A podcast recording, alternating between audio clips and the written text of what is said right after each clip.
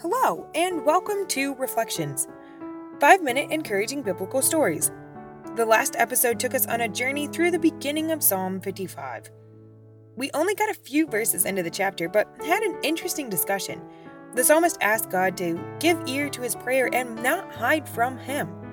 Then he proceeded to tell us that the voice of the enemy, tyranny of the wicked, hate from others, was making him feel very sad.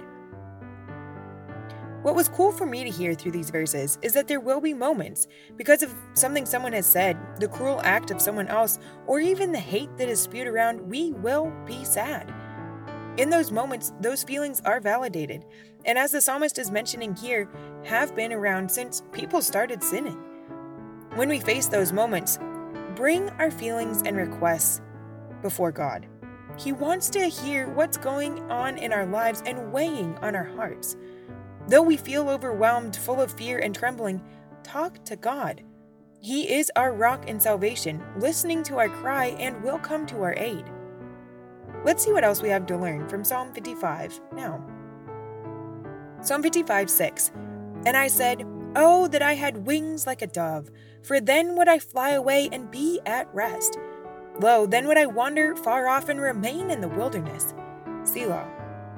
I would hasten my escape from the windy storm and tempest. Destroy, O Lord, and divide their tongues, for I have seen violence and strife in the city. Day and night they go about it upon the walls thereof. Mischief also and sorrow are in the midst of it. Wickedness is in the midst thereof. Deceit and guile depart not from her streets. For it was not an enemy that reproached me, then I could have borne it. Neither was it he that hated me that did magnify himself against me. Then I would have hid myself from him.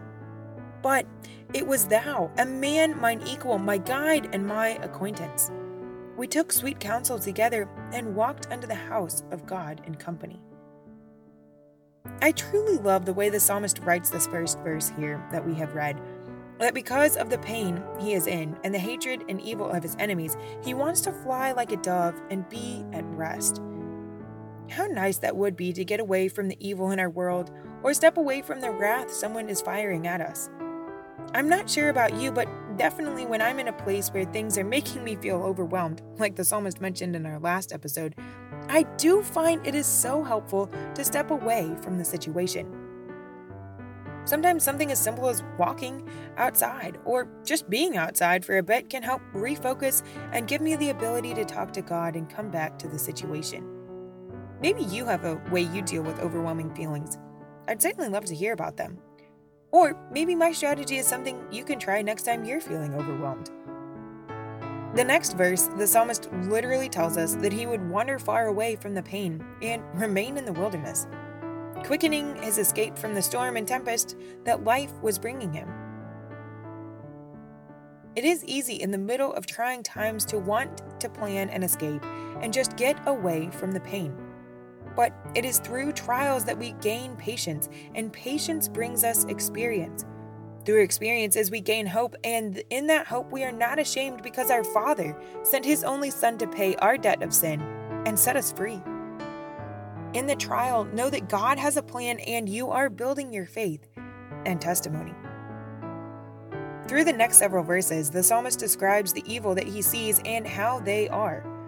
But he mentions that if it was just the enemy, he could have dealt with it and handled their actions.